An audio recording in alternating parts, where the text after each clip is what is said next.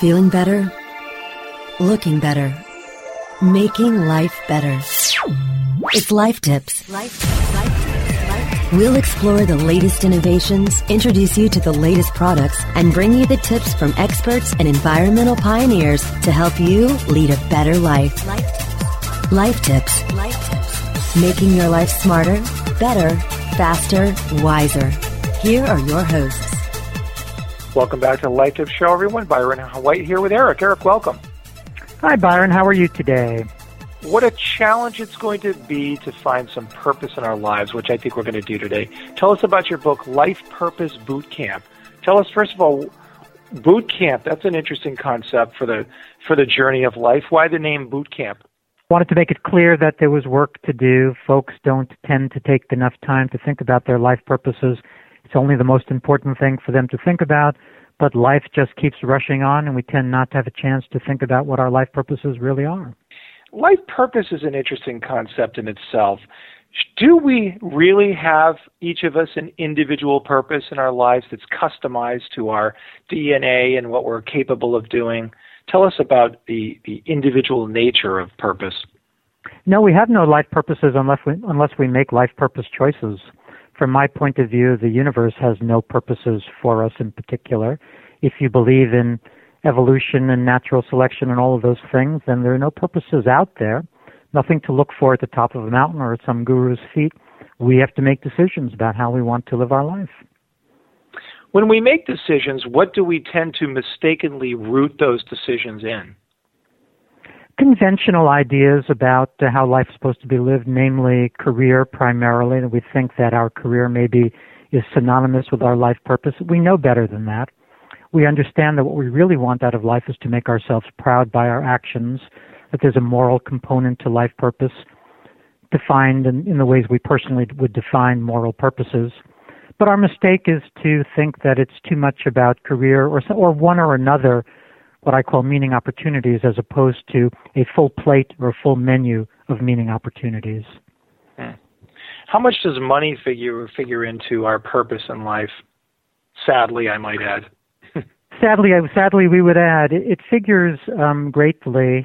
I've been talking to folks. I've been interviewing folks for a Life Purpose Boot Camp Symposium I'm running, and these are people who have figured out their life purpose or think they have.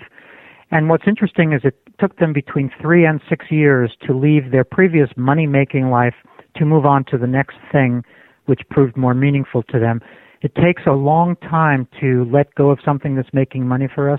Money, we've got to pay our bills. We know that that's a top survival need, is to have a roof over our heads, have food on the table, all of that. So it does figure in disproportionately largely, but it does figure in. How do people change when they follow your 8-week program? Well, I hope that they understand a few things that they may not have understood before. Understand, for instance, that meaning is a certain kind of psychological experience. Since it's only that, life purpose turns out to be more important than the experience of meaning. Meaning is just an experience, but life purpose is the way we lead our lives. So some confusion about the relationship between meaning and life purpose may be clarified. Next, they may actually articulate their life purposes for the first time. Most people, as I say, have never done that.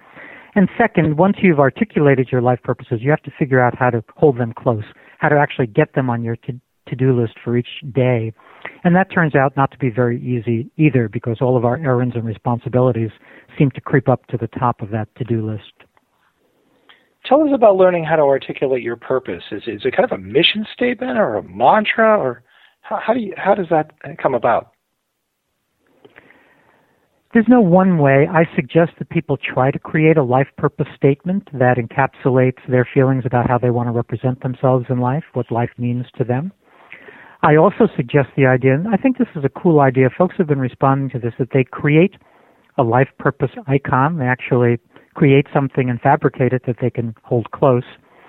Just the way a Christian cross or a Jewish Star of David holds tons of meaning and resonance for people who believe in those things, so individuals could create a life purpose icon, just like a cross or a Star of David, that does that kind of work for them.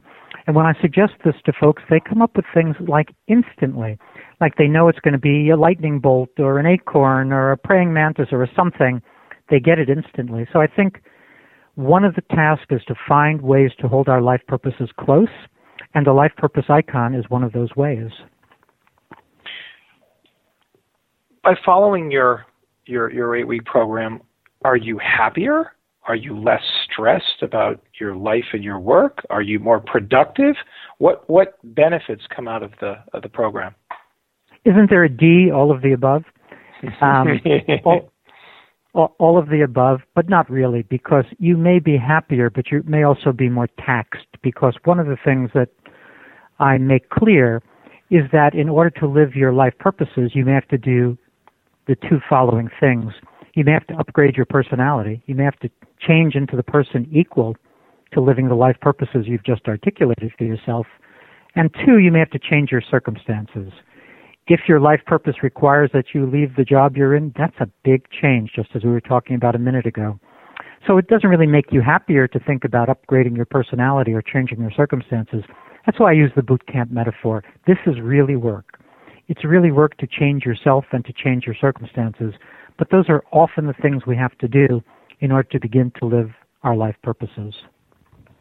How do you show people, first of all, their weakness? How do you make them understand their weaknesses?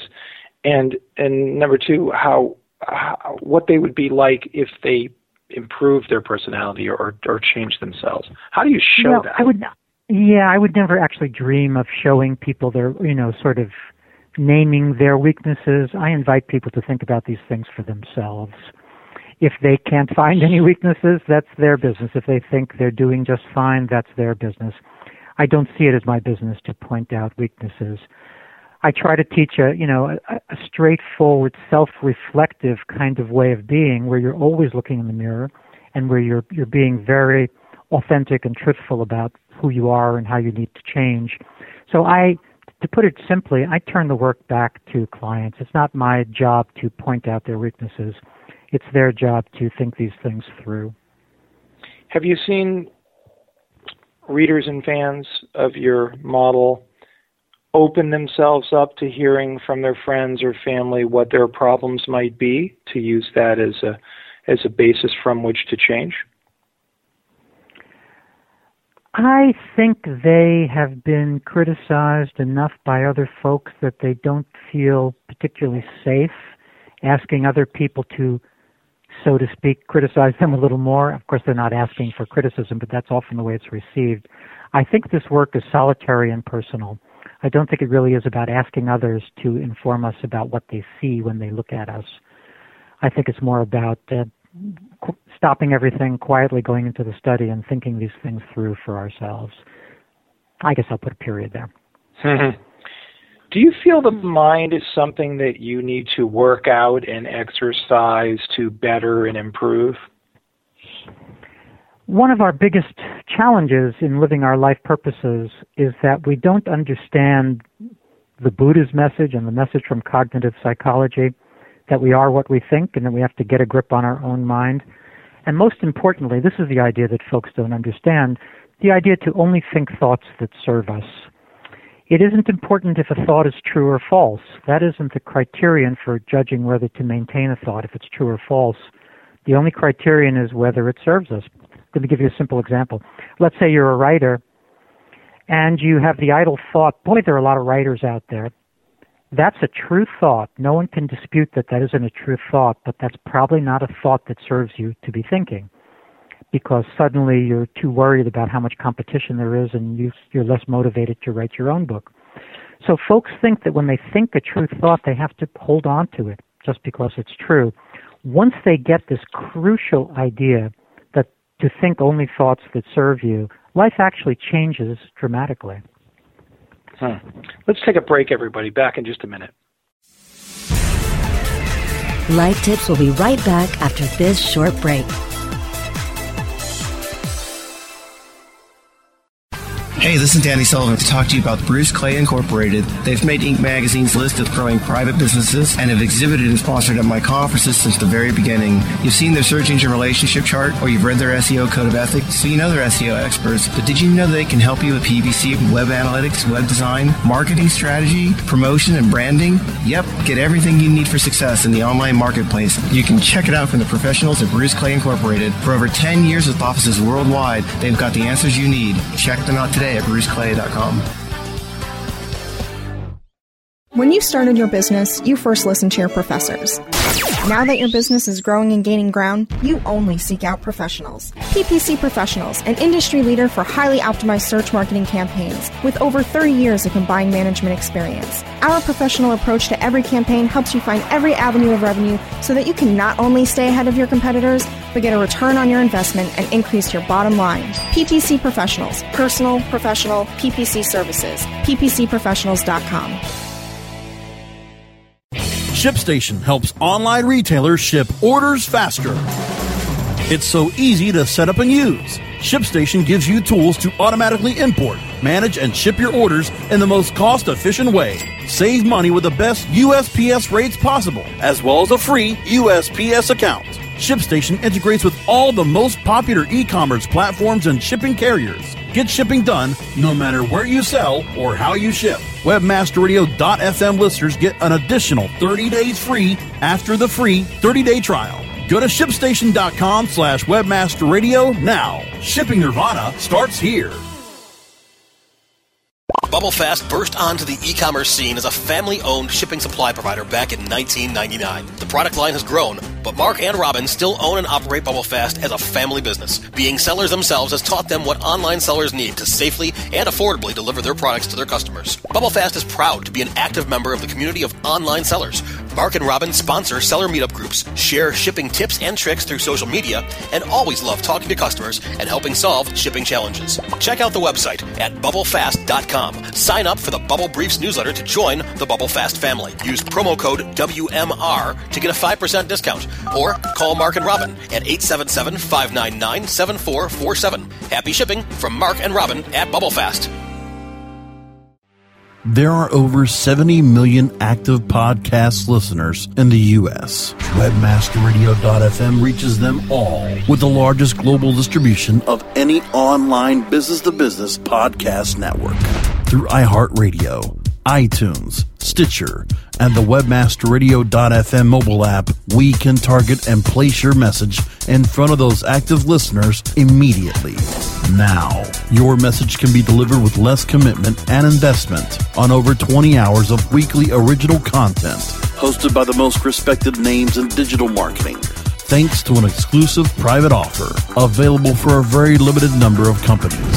But you must act fast. Email sales@webmasterradio.fm today and get your message delivered now. And now back to Life Tips.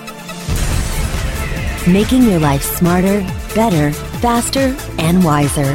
Here are your hosts. Back with Eric Maisel. Eric, welcome back. Glad to be back. I'm sure you're exhausted with all these taxing questions, but I have a few more for you if that's okay. How does your personality change as you get older, Eric? I have a little model of personality that I think is interesting. It's made up of three parts: original personality, formed personality, and available personality. My thinking there is that we come into the world with some endowments. Anybody who's had kids or puppies or kittens knows that every creature is really unique and distinct right out of the womb. Psychotherapy and other psychological services don't really credit that much. They don't think about the idea of original personality, but human beings do. So we have our original personality, then life comes and we end up with a formed personality after living. And then what's left is what I call our available personality, or to put it differently, our freedom. So I think that as we get older, I think we actually get more and more interested in our original personality. We're more and more curious about who we were, so to speak, supposed to be. And I think we want to, it's what Jung called the midlife crisis, another way of saying it. Jung had the idea that we start out whole and we start to undevelop. And then in our 30s, 40s, 50s, we realize how undeveloped we've become. And then we want to be whole again. So I think that that's what happens as we get older, is that we feel we've undeveloped rather than developed, and we want to return to our core, return to our roots, return to our center. I think that's one of the things that happens as we age. So that's what's happening to myself. Thanks for that insight. How does reward figure into change and betterment with your model? Well, there are two sort of simple behavioral strategies in life. One is punishments and one is rewards. Mm-hmm. Most people don't like the punishment model, where you know, if you don't manage to do the thing that you claimed you're going to do, you send $20 to the American Nazi Party or something. Nobody rather likes to do that. Most people refuse to do that. Yeah. So we do need to reward ourselves. And even more than reward ourselves, we need to celebrate our successes. I work with creative performing artists exclusively as a creativity coach. And if you're a creative person, you know, your success rate may be very intermittent. Maybe you feel successful when you've finished your novel. Usually a person doesn't even feel successful then. Maybe it's when it gets published, but not even then. Maybe when it gets reviewed favorably, but maybe not even then. Well, if you're waiting for these kinds of senses of success before you celebrate, there's not a day going by we have anything to celebrate. So we have to change our mind about we have to celebrate all the good works we do on any given day. All the meaning opportunities we've seized, all the work we've done on a given day needs to be celebrated. If we do that, we just feel better about ourselves, we feel prouder, and we feel happier. How does purpose and meaning fit together from your vantage point? As I was saying before, it's a little complicated to hear at first glance because this is unusual language, but for me, meaning is a certain kind of psychological experience, like joy, like ecstasy, like rage, like anything. And therefore, it's just one of our psychological experiences, and in a certain sense, not that important. It's just one of our experiences. And it turns out that from my point of view, we only need as much meaning as we need. Maybe we need 2 hours of that experience a day or 3 hours of that experience a day. And the rest of the day we can spend in what I call meaning neutral, where we don't pester ourselves about the meaningfulness of life. Mm. When you start to have this model of just needing as much meaning as you need, then you see, okay, meaning is not the whole game at all. Well, then what's more important than meaning? Life purpose. Deciding to live, deciding how we want to live, deciding where we want to throw our human capital. I'll give you a quick example, or a certain kind of example. In the days before D-Day, we don't care what Eisenhower is feeling or thinking, what mood he's in. We don't care if he's anxious or depressed. We want him to do his work. We want him to make that invasion work. We want him to understand that all of our life purposes are tied up with his life purpose of that moment. Most human beings don't feel like they're on the verge of D-Day. They don't take their lives that seriously. They don't think they matter that much. And that's one of the problems in human existence. If we do not believe that we matter that much, then we're not really motivated to choose life purposes and live life purposes. The first step in really having life purposes is reminding ourselves that we really do matter. What is your life purpose, Eric? I think I probably have 7. I usually talk about life purposes, but I won't name all 7. Probably the main one is telling truth to power. I think there's a lot of humbug out there. Right now I'm in the mental health reform movement. That's where I'm spending a lot of time and energy. I think it's a crime that so many of our kids, 1 in 13, are on psychiatric meds. If you're in, like, the California foster care system, it's 1 in 4 kids are on psychiatric meds. There's something all wrong with the picture, and I'm spending a lot of time working with folks to try to articulate the problems with the mental health care system. So I think one of my life purposes is being one of those people who speak up. I think speaking up is one of my life purposes. Do our life purposes change over time as we learn more about the discovery of life? Absolutely. They change from day to day sometimes. You know, one of our life purposes can be to maintain our health. That might be one of our life purposes. And then we get a call from our son and he says, I need a kidney transplant or something. Well, suddenly his life is more important than our health. Now we're going to have surgery, which obviously hurts our health somewhat. So one of our life purposes has, if not switched, it's been modified by circumstances. Our life purposes are modified by circumstances. One day we may be for the war our country is fighting, and then we learn more about that war, and then the next day we're against the war. our country is fighting, and that has all kinds of life purpose implications for somebody of, let's say, draft age or what have you. So the real world affects our life purposes, and not only do we grow and change, but also the world around us changes, and our life purposes do radically change over time. Do we have conflicts of purposes? And if so, what effect does that have on our personality? We do have conflicts. Sometimes those conflicts are a little bit made up. For example, I'll give you a simple example. Let's say you're a creative person. Most creative people believe that one of their life purposes, probably their primary purpose, is to create. And often they consider that relationships would provide a conflict, that they've got to make a choice between being creative or entering into relationships. I don't think there's any conflict there. I think a person can have both. But many creative people do hold that as a conflict. And what they do is they then make a kind of stoical choice to do their creative work and to not really enter into relationships, and they end up being lonely and cold and unhappy. So there are life purpose conflicts, either real ones or seeming ones, and they have to be, the individual has to negotiate them, because if your life purposes are in conflict, you have to figure out what to do about that. Could you describe some motivators that you see that make people more aware of life purpose? For example, are there tipping points, or do traumas have an effect on this quest and need we might have for discovering our life purpose? I think there are all kinds of tipping point moments, and they're very different kinds, qualitatively different kinds. Hitting bottom for an addict is a tipping point moment. We all know that sort of archetypal story of you're an alcoholic. You drive your car into a tree and suddenly you realize you're an alcoholic. And then you start the process of recovery. That's one kind of tipping point moment, hitting bottom. I think having kids is another tipping point moment for a lot of folks that, for a variety of reasons, their life purposes may have been very self-directed, and now they understand that there's another human being in the world, and the whole picture of life purpose changes. So I think there are all sorts of tipping point moments. I think that there's a moment where the meaning drains out of the thing you're doing, like you've been working at a certain job for 9 years, and suddenly one day you walk in and you have no idea why you're there, and you kind of can't tolerate it another minute. That's a tipping point moment. So there are a lot of them in life. Is it possible to find life's purposes in a monarch version of this journey? You've proposed this 8-week breakthrough program, but of course, we're all into speed with betterment. Is there a fast way to make your life better? Or just does it not exist? I think there really is.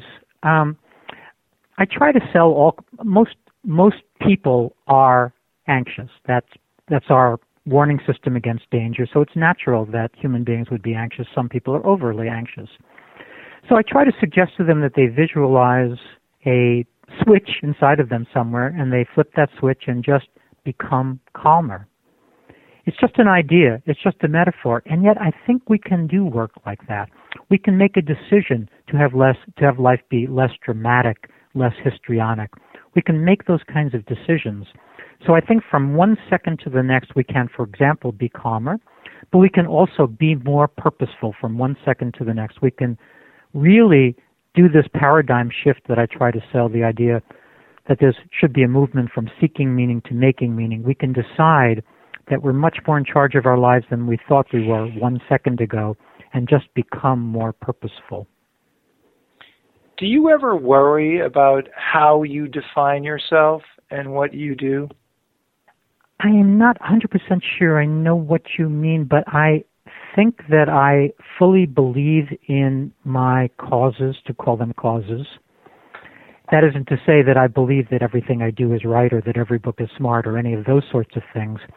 But in a fundamental way, I believe that the sorts of things that I'm advocating for would help people. And of course, I get enough responses from people that they seem to be helped, that encourages me in my belief that I'm on some kind of right track, I think.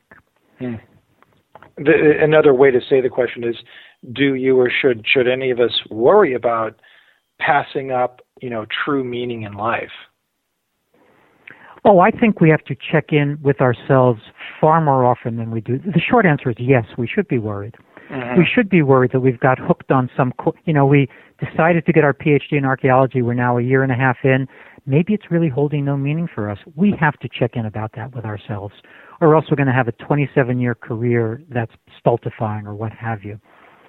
So yes, and whether it's, mechanical, like monthly you check in with yourself about your life purposes, or however it is that you figure out how to remind yourself to check in, it is really important that we keep current with our life purposes. Is there such thing as a false promise, if you will, when it comes to life purpose, or a false life purpose that's really not perhaps directed towards yourself and your own goals, but someone else's, for example? I think so. I think because we're language-based creatures, I think we get hooked on pieces of language early on. And for one person, it might be, I'm going to write the great American novel. For another person, it's, I'm going to find the missing link in anthropology. The phrases like missing link and great American novel, for a smart person, they're just very resonant.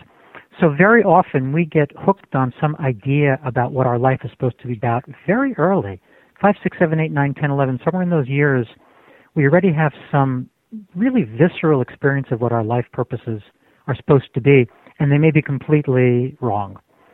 That's why so often in that first year of college, so many first-year college students have tremendously difficult first years when they have to finally choose their major and really make this big decision about what their life purposes are supposed to be about. It's actually a very, very traumatic year for a lot of people. So the short answer is we do have to be checking in about this, and it's completely easy to make a wrong first choice and a wrong second choice and a wrong third choice. None of these life purpose choices come with guarantees. There's not a one of them that comes with guarantees. They have to be lived out, and they have to be appraised as we're living them out. Wonderful summary. How does the discovery of life purpose vary from Western culture to Eastern culture?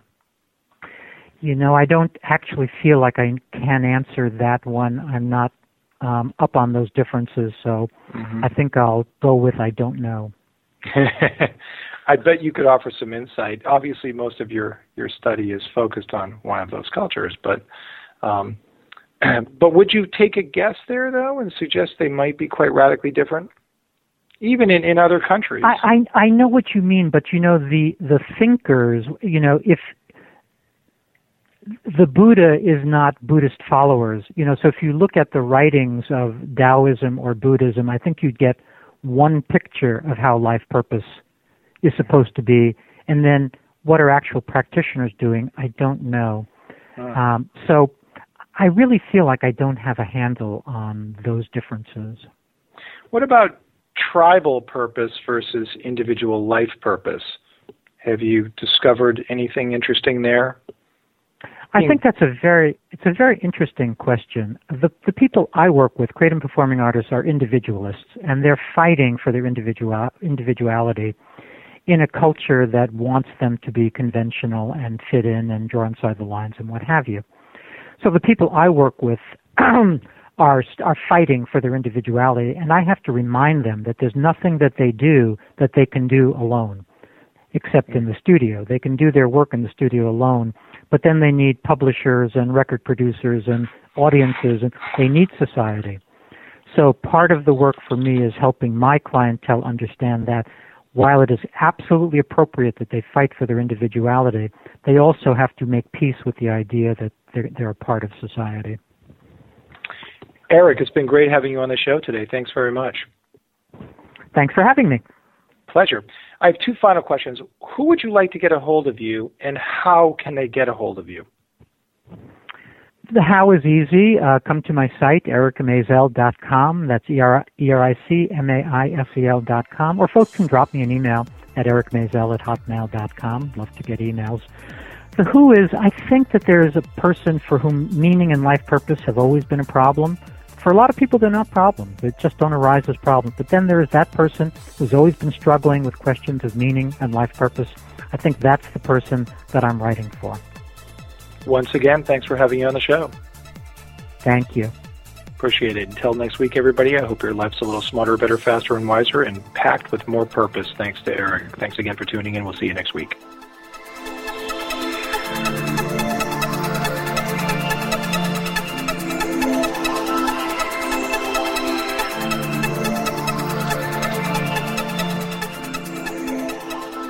This has been a presentation of WebmasterRadio.fm, the world's largest business-to-business radio and podcast network. We welcome you to sample past episodes of this program, as well as our complete library of programs, on demand or on the air via our 24/7 live audio stream at www.webmasterradio.fm.